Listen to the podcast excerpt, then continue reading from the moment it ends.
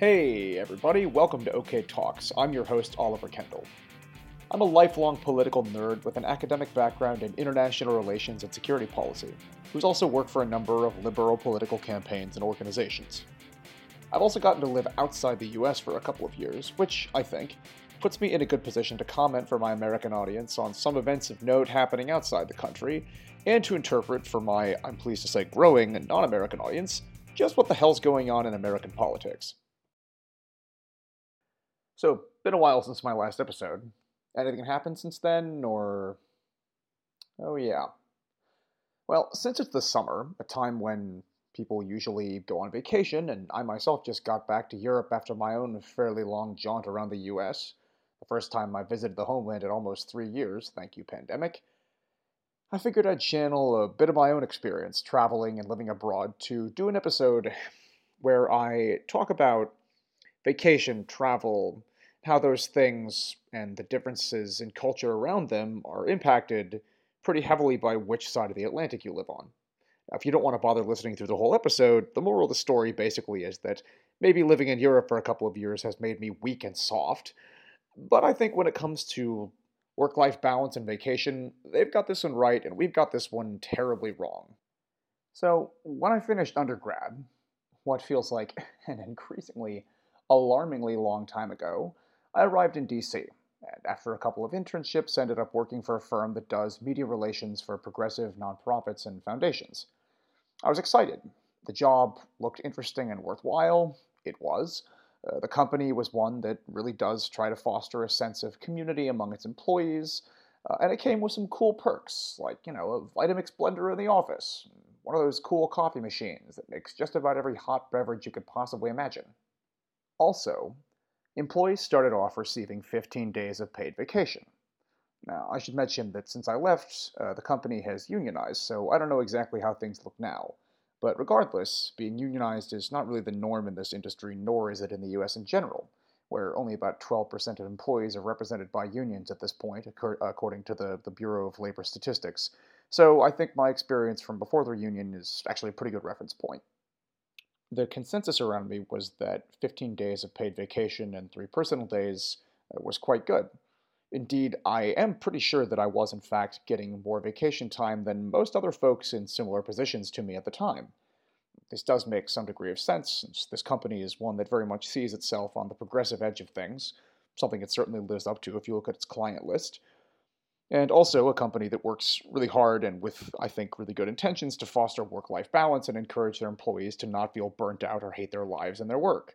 And to their credit, they're largely successful in this as far as I can tell. Although we definitely worked hard, um, I did not have almost any of the, oh my god, I worked half the night and never took a break, please God sustain me till the weekend so I can binge drink my feelings kind of thing that one so often hears about in the DC consulting circuit.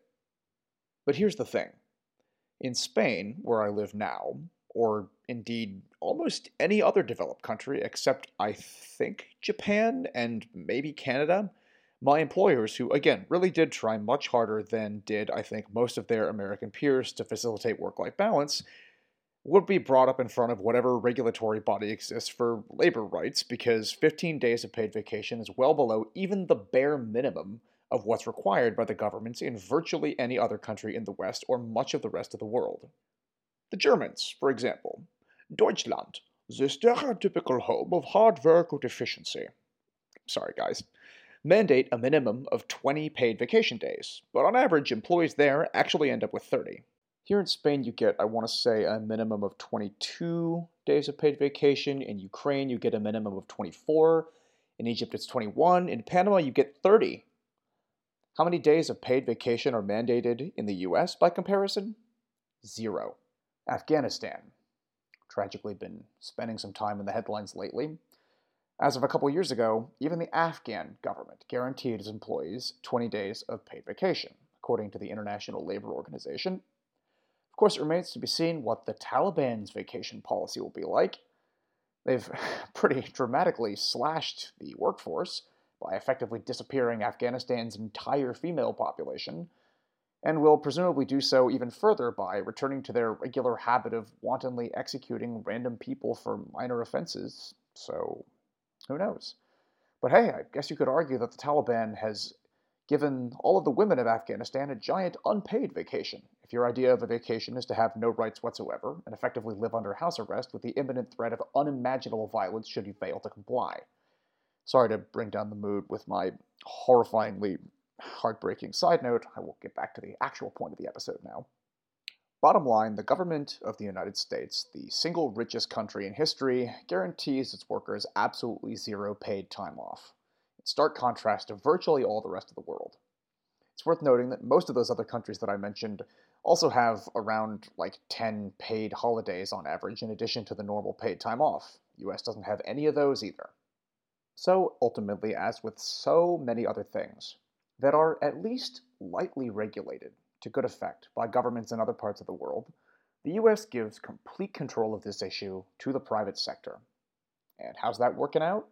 Well, according to the Bureau of Labor Statistics, as of a couple years ago, a little over 8 out of 10 American employees got at least some paid time off. Now, let's bear in mind that that includes public sector government employees, who are more likely to be unionized and generally have better benefits. That number is a little bit lower if we only factor in the private sector. And how much time off was that?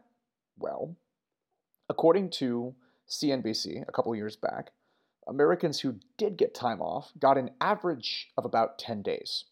That sucks, especially when you compare that to, again, a minimum of 22 days in Spain, 28 in the UK, 30 in France. I could go on. And again, 10 days in the US was the average, not the minimum. Millions of Americans got no paid time off at all or even a paid holiday. This mentality and reality, effectively, that American workers just aren't entitled to, shouldn't feel they have the actual right to a break longer than it takes to eat, use the bathroom, and sleep, is something that I think doesn't get nearly enough attention in the public discourse, and is also something that I believe has some implications for American politics and culture, so I wanted to talk about it here while also hoping desperately that any prospective future employer of mine in the US either doesn't hear this, or if they do, will please, please believe me when I say that I'm a hard worker and I promise I won't play hooky if you hire me. Hey folks, before the episode continues, I just want to take a second to ask you, if you haven't already, please, go ahead, hit that subscribe button. Then after you do that, hit the little button next to it with the three dots or whatever it is on your preferred platform hit share, and spam that link out to everybody you can think of. That way you don't miss an episode, and it really does help get the show off the ground, which I appreciate very much. Alright, back to it. Besides just the basic annoyance of it being kind of unfair that our peers in so many other countries manage to hold jobs while also experiencing a lot more life outside the office than we do, I think the fact that it's so much harder for Americans than for other nationalities to get time away from their jobs and travel has some real negative impacts to our politics, culture, and collective psychology. Americans are pretty isolated in a whole number of ways for a whole number of reasons.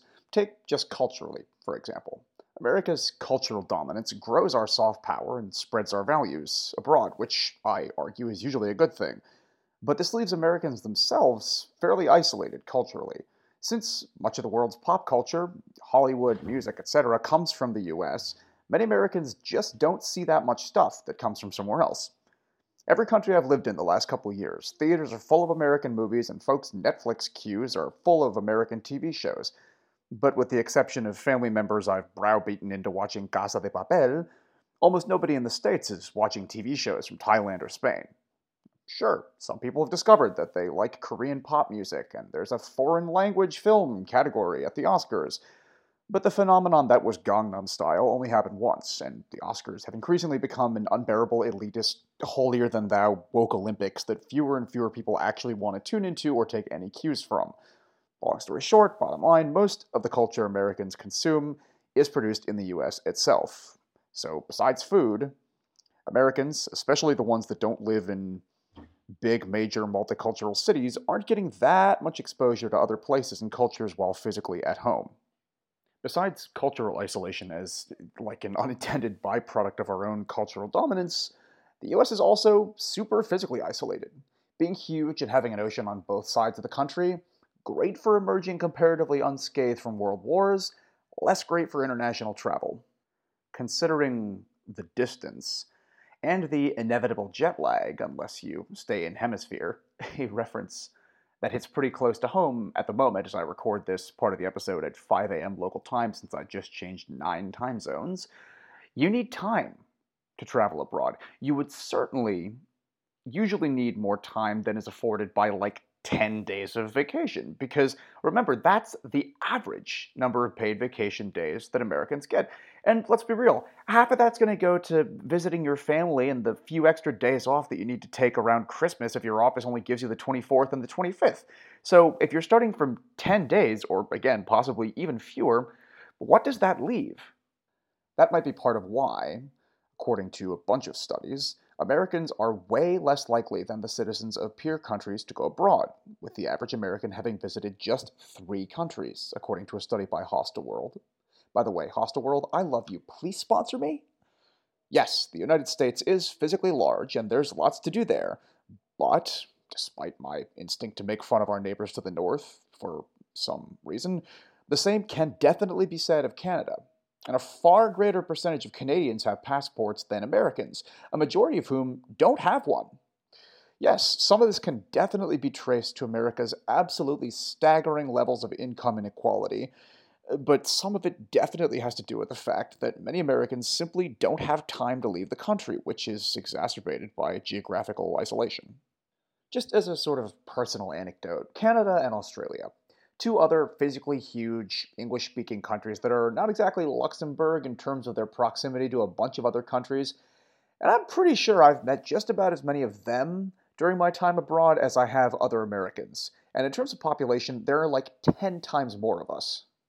Being isolated from the rest of the world makes it easier for Americans to totally check out from what's going on on a planet where no country has a greater impact than our own decisions we make as a admittedly flawed democracy. For more, please check out almost the entire collected works of uh, the OK Talks podcast, especially the last three episodes.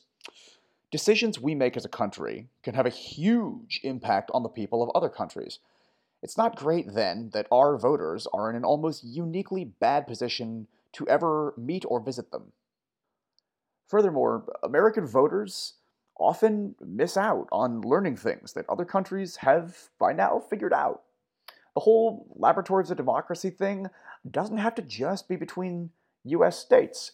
I know Bernie Sanders has done a lot of work, and good for him for having done so, to spread the word since 2016 that the citizens of like, a whole bunch of other countries receive free, high quality healthcare from their governments without those countries then devolving into unlivable communist nightmares. But, like, that's not just a meme on a, a, Facebook page. That's real life. And I think if more Americans experienced, as I have, how it is to get sick or injured in a European country and receive free, high quality health care without having to deal with all the bureaucratic horse shit that comes with American health insurance companies, they might see the virtue in it. Put a bit more elegantly, I believe that citizens who have at least a bit of experience in other countries tend to be better informed voters in their own. Now, before anybody jumps up and down on me for being insufficiently patriotic, none of this is meant to rag on the United States or imply that most of the rest of the world has it better than we do.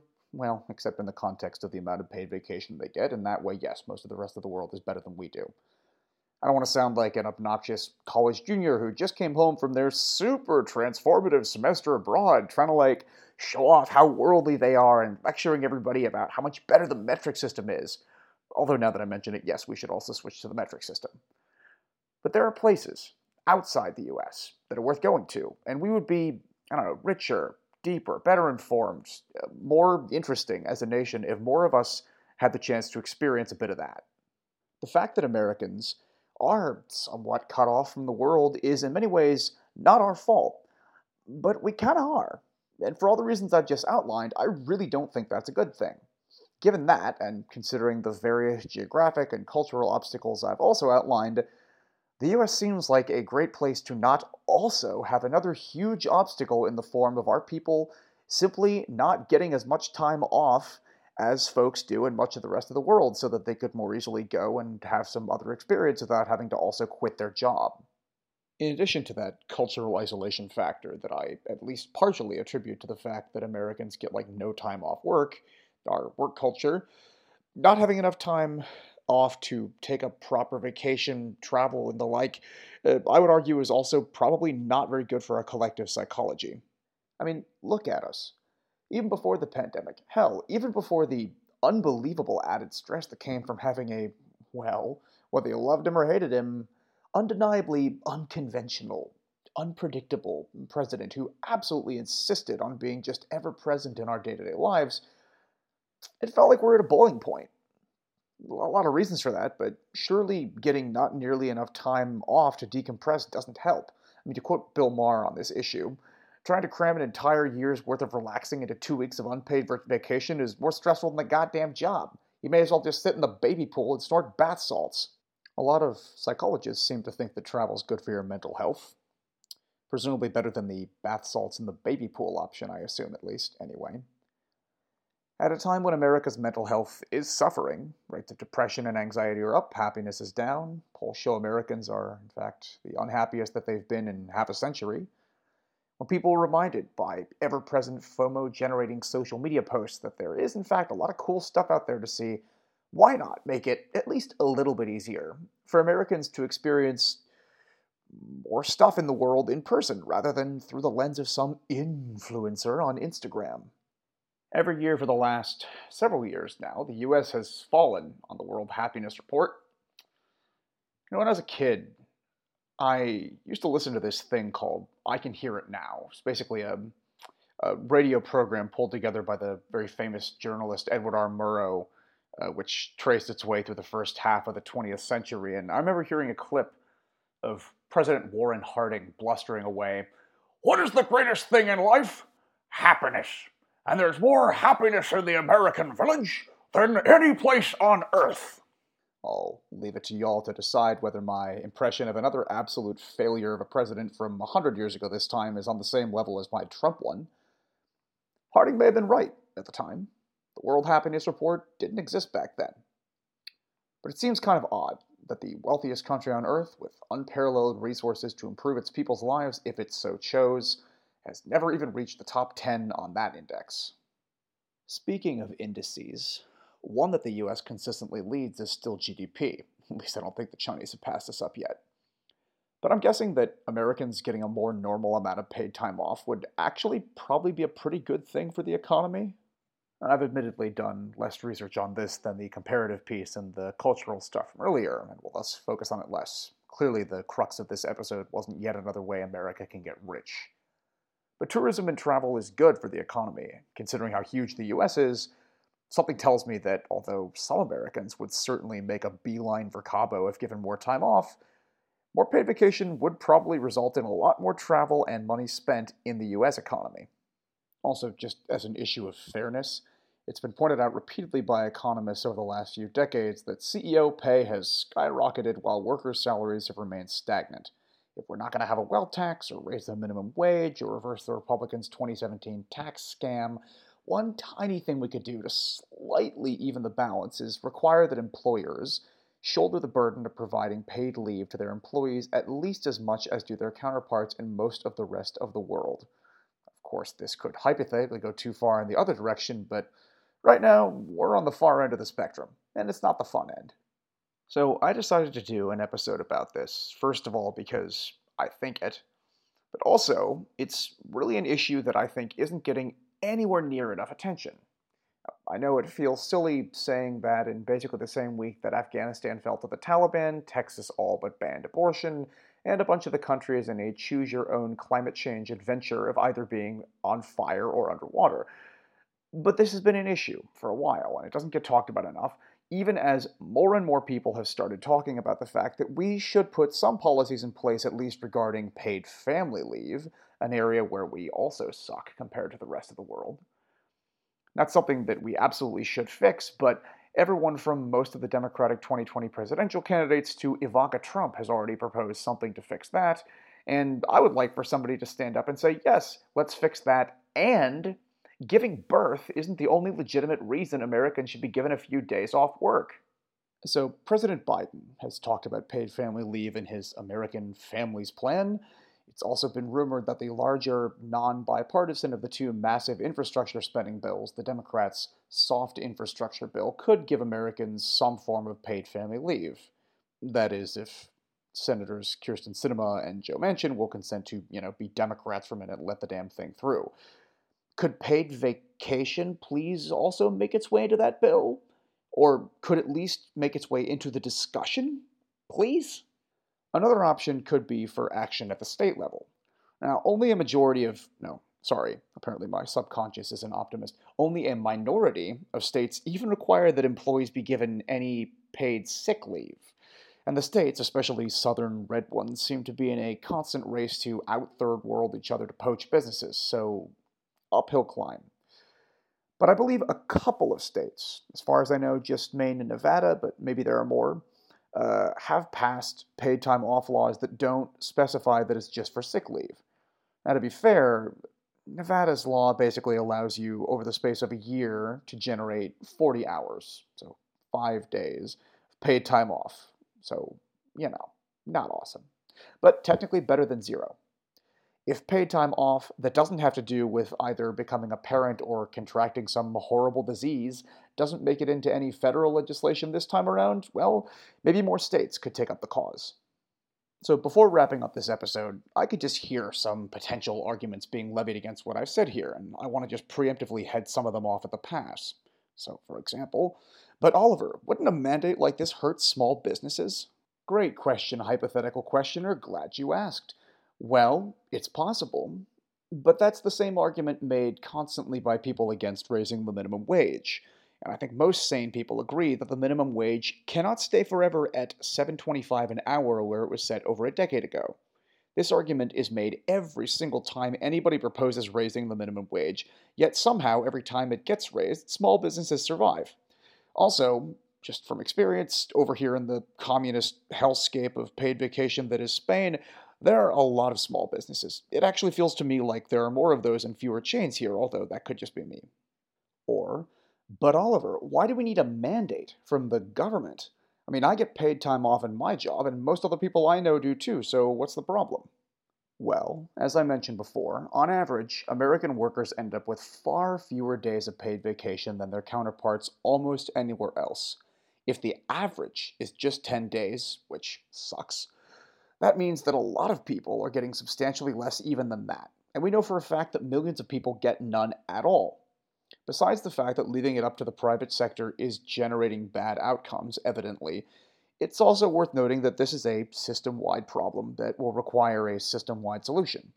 Take my company that I mentioned at the top. Now, they do give a pretty generous vacation package by US standards, but they can't afford to, on their own, jump all the way over to what let's call the developed global standard if their clients or their competitors aren't going to give their workers any more time off as well. We all need to be rowing in the same direction for this to work. And for that, we need the government to be the, the coxswain, coxswain. How do you pronounce the, the word of the usually little person that sits in the front of a boat on crew teams and tells the, the, the rowers when to row? Finally, but Oliver, statistics show that many Americans don't even take all the paid vacation they have. So why do we need a mandate that they be given more? That might be the most important question. Yes, statistics do in fact show that Americans leave tons of PTO on the table. Don't you think, though, that part of that might come from a deep seated feeling that we don't really deserve a break? A feeling that might be at least slightly alleviated by us standing up as a people through our government and mandating that hardworking Americans have just as much right to a break as their counterparts in the rest of the world? It will be necessary for us to undergo some political and cultural changes here, but it's worth it. Giving ourselves the same freedom enjoyed by most of the world's workers will make Americans happier, less stressed, and less isolated. America was ostensibly founded away from Europe to promote life, liberty, and the pursuit of happiness. In Europe, by now, they seem to have gotten around to that. While in America, we have instead work, more work, and the pursuit of funding for Jeff Bezos' next dumb vanity project. As I said a couple of times here, because I really can't think of a more efficiently blunt way to put it, that sucks. We deserve better. We should do better. Either that or I need to seriously consider a career in academia after all. Because, you know, summers. Speaking of, I left myself a note here to talk about job insecurity and the culture of presenteeism, but eh, it's super late and I've got a plane to catch in the morning. So that's it for this episode of OK Talks. If you're enjoying the show, that is, when I actually get around to putting out episodes and don't want to miss one, please hit subscribe on Apple Podcasts, Spotify, SoundCloud. I believe it's now up on Amazon and Google Podcasts as well, so those are among the options. If you really want to do me a favor, please like or review the podcast on any one of those platforms where you listen to it, or better yet, share it with somebody else who you think might be interested. As always, I want to thank my friend Nate Wright, both for designing the podcast artwork and for his near constant prodding that I generate more episodes. Until the next one, I hope you have a good end of the summer, as free as possible from hurricanes, tornadoes, Islamic extremist organizations, wildfires, the Delta variant, or any of the other horrors that are plaguing our news plate. Right.